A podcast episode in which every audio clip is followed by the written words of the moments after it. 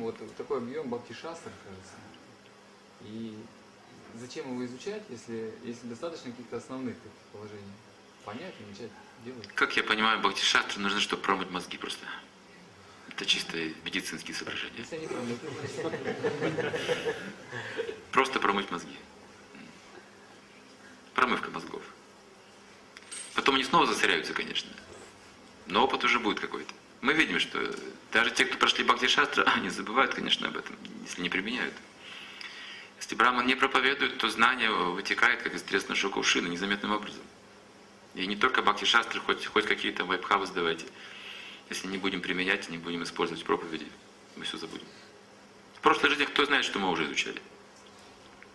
Но как промывка, как профилактика мозгов, это хорошо. Какое-то прояснение наступает на уровне гьяны. Замечательно.